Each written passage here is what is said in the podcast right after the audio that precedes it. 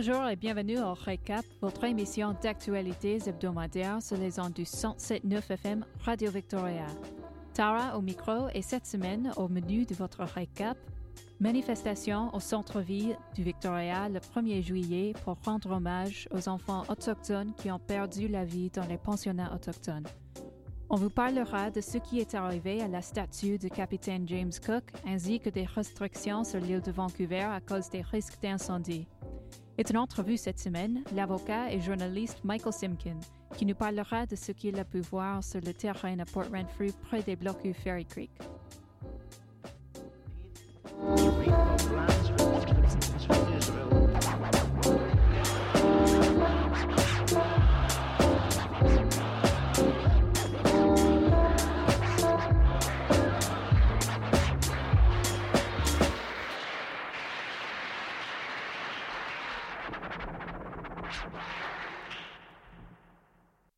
On commence par une mise à jour sur les derniers chiffres de la pandémie et la campagne de vaccination. Mercredi 30 juin, la province comptait 44 nouveaux cas de COVID-19, dont un dans la régie de santé de l'île de Vancouver. Il y a actuellement 108 personnes hospitalisées avec 34 en soins intensifs autour de la province et aucun nouveau décès. Avec plus de 78% des adultes et 77% des 12 ans et plus ayant reçu leur première dose, la province a passé à la troisième phase de son plan de réouverture le 1er juillet. L'entrée dans la troisième phase permet les déplacements non essentiels dans tout le Canada et un retour à la normale des rassemblements sociaux à l'intérieur et à l'extérieur. La porte des masques est maintenant recommandée mais pas obligatoire dans les espaces publics. On vous rappelle que les informations les plus à jour sont toujours sur le site bccdc.ca.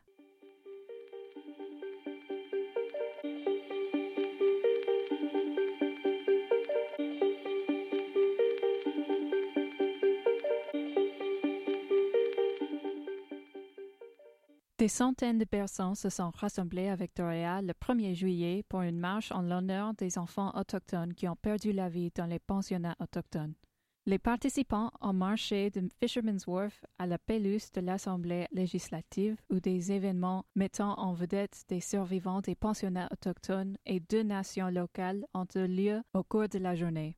Une statue du capitaine Cook, un explorateur britannique dont les découvertes ont jeté les bases de la colonisation, a été jetée dans l'océan par des manifestants plus tard dans la journée, aussitôt remplacée par des robes rouges pour représenter les femmes autochtones disparues et assassinées. Ces événements font l'objet d'une enquête de la police de Victoria et de Squamalt, qui cherche actuellement à obtenir des renseignements sur deux suspects.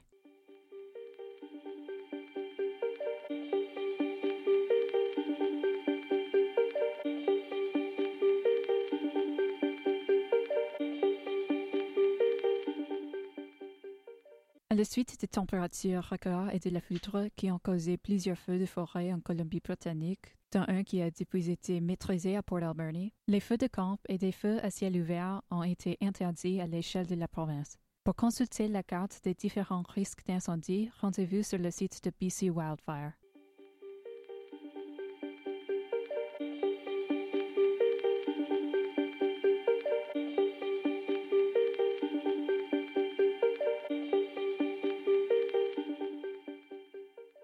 J'ai pu m'entretenir avec l'avocat et journaliste Michael Simkin, qui a travaillé pendant des semaines à Port Renfrew, près des blocus à Fairy Creek, à propos de la situation entre des manifestants, la Première Nation Pacheedaht, la compagnie forestière Teal Jones et la police, à la suite d'une entente conclue entre les représentants provinciaux et l'entreprise forestière Teal Jones pour reporter de 2 ans l'exploitation forestière à Fairy Creek et de récents avis signalant un risque accru d'incendie de forêt, les manifestants ont convenu de réduire leur présence et d'éviter les incendies, mais ils refusent de se disperser complètement dans la région en disant qu'ils ne partiront pas tant que Teal Jones et la GRC n'auront pas accepté de faire le même. On écoute cette entrevue. Alors, Monsieur Simkin, je suis curieuse. Les différents blocus dans Fairy Creek sont dans des zones très éloignées et il est difficile d'avoir des nouvelles. Qu'avez-vous pu constater sur place? Quelle est la situation actuelle entre manifestants et policiers? Oui, effectivement, c'est une situation qui est parfois difficile à décrire à un public qui n'a peut-être jamais été dans la région de Port Renfrew, sur le sud-ouest de l'île de Vancouver. Mais Fairy Creek, ça fait partie d'un endroit, d'un territoire qui est à la fois revendiqué par trois Premières Nations, surtout le Pacheedaht, qui sont le plus impliqués, parce que là où est-ce que les manifestants sont campés présentement, c'est beaucoup sur le territoire du Pacheedaht. Et Fairy Creek, proprement dit, est sur le territoire revendiqué par les Pacheedaht. Donc, c'est un endroit où est-ce qu'on a seulement accès grâce à des routes forestières, des routes qui ont été construites, qui sont entretenues par les compagnies forestières. Donc, il y a un accès quand même, dans le meilleur des temps, difficile pour votre Toyota Tercel. Ça ne marche pas tellement bien. Les 4x4 sont déjà très encouragés pour aller à des endroits plus en hauteur dans les montagnes autour de Fairy Creek. Mais bref, c'est un endroit qui est inaccessible. Et de plus en plus inaccessible à cause du conflit. Des rapports suggèrent que les blocus ont été une source de désaccord entre les aînés de la nation Pacheedaht, certains demandant aux manifestants de quitter la région et d'autres les invitant à rester. Que pouvez-vous nous dire au sujet des tensions dans ce domaine? Oui, effectivement, c'est très difficile à décortiquer tous les joueurs dans ce conflit, mais en effet, il y a où il semblerait avoir un certain conflit à l'interne, ou en tout cas des divergences d'opinion dans la communauté Pacheedaht. Donc, évidemment, il y a l'élu, le chef de conseil de bande qui est élu dans la communauté, qui a des pouvoirs sur la réserve, qui parle au nom des Pacheedaht à date, mais il y a aussi l'aîné Bill Jones qui, lui... à inviter les manifestants à venir camper sur le territoire et qui il encourage la reconnaissance d'un certain Victor Peter comme comme héritier. C'est super compliqué. C'est parce que la structure traditionnelle des Pacheedaht, pour moi, c'est toujours quelque chose de très nouveau, j'imagine, pour beaucoup des écouteurs. C'est quelque chose de méconnu parce qu'on entend toujours parler les chefs élus de conseils de bande. C'est des personnes qui sont élues en fonction de la loi sur les Indiens. C'est nommé de même, loi sur les Indiens. C'est une loi fédérale canadienne. Alors qu'il y a aussi des chefs héritiers qui... ne sont pas élus, mais qui font partie d'une ligne matriarcale de chefs qui parlent au nom des traditions et des valeurs des différents peuples autochtones. Fait qu'il y a comme des divergences d'opinion au niveau des membres de la communauté, comme l'aîné Bill Jones et le chef élu Jeff Jones, mais aussi des divergences au niveau de qui peut parler au nom de... l'héritage qui peut être considéré comme chef héritier dans ce tribu-là. Et ça, il y a une dispute que je peux très difficilement expliquer parce que vraiment, je ne fais pas partie et je n'ai pas pu parler à ces gens-là pour mieux comprendre leurs prétentions à ces titres-là. Mais je sais que c'est un enjeu et sur le plan pratique, ce qu'on voit, c'est au nom du...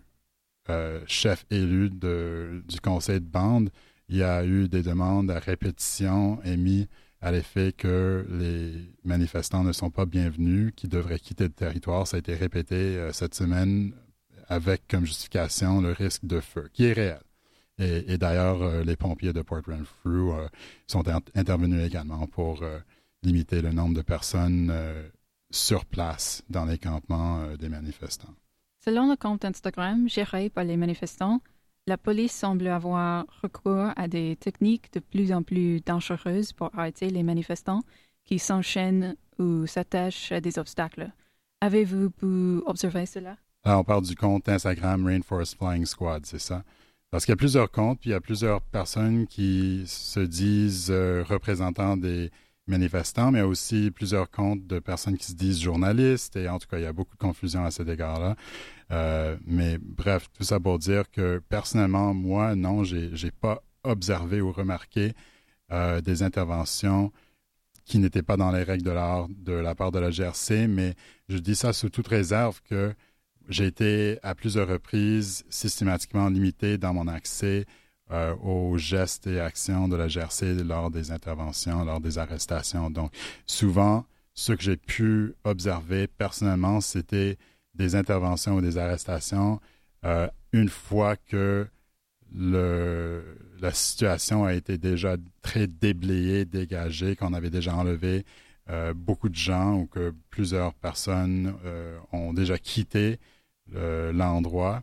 Et ensuite, on établit une ligne, on définit une ligne avec des barrières policières et les journalistes ne sont pas permis de franchir ces lignes-là. Et souvent, c'est à des distances très problématiques au niveau d'obtenir des entrevues avec les personnes en voie d'arrestation. On a beaucoup de difficultés à observer, mais même à ça, je veux dire, ce qui se fait devant les journalistes se fait vraiment dans les règles de l'art en général. Par contre, à des campements où est-ce qu'il n'y a pas des journalistes présents, il y a des allégations qu'il y a des interventions très agressives, mais personnellement, je ne peux pas le valider. Mais je peux dire que c'est un enjeu de l'accès des journalistes pour observer, pas juste des journalistes, en fait, des observateurs ont un droit à observer pour voir que ce qui se passe sur le terrain, et c'est présentement pas permis dans beaucoup des cas. Il y a beaucoup de restrictions sur les informations issues de Fairy Creek en ce moment à cause de la GRC. C'est eux qui contrôlent les informations et ils finissent par contrôler beaucoup l'histoire, ce qui n'est pas nécessairement le rôle de la police.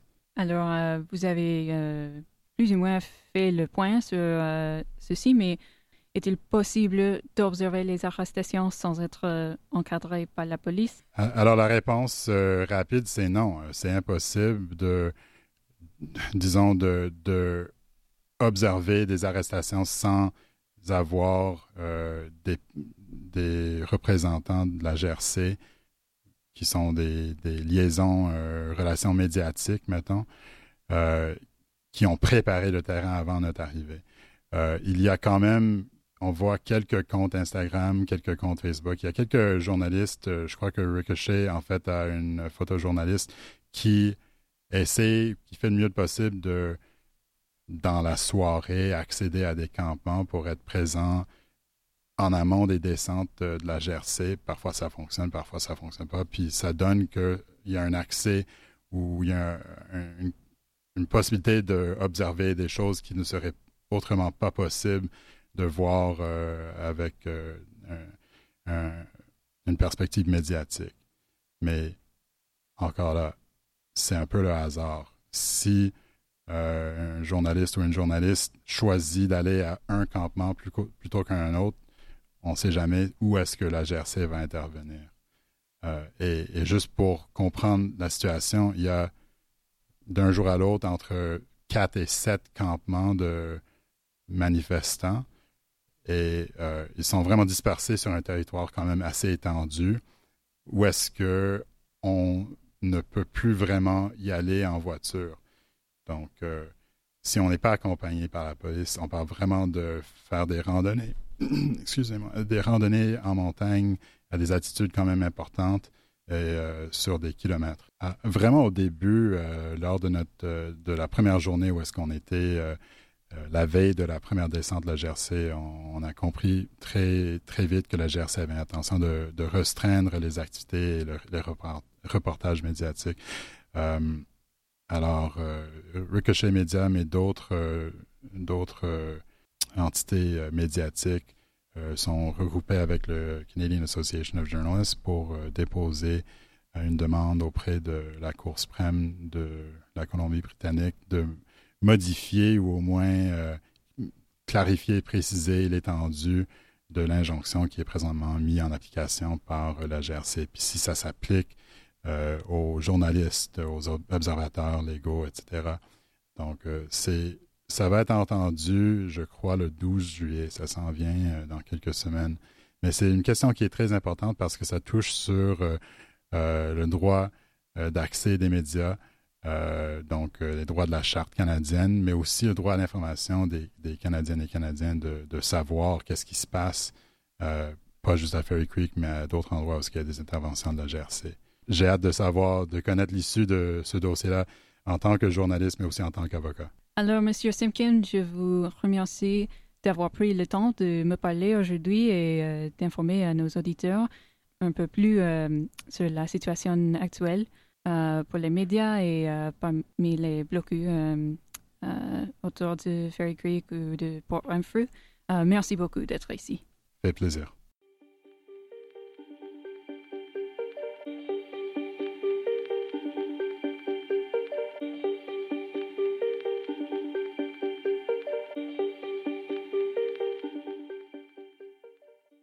C'était votre récap pour la semaine du 3 juillet. On se retrouve la semaine prochaine pour de nouvelles entrevues et d'actualités locales. Vous pouvez aussi retrouver les émissions du récap sur le site de Radio Victoria, radiovictoria.ca/balado.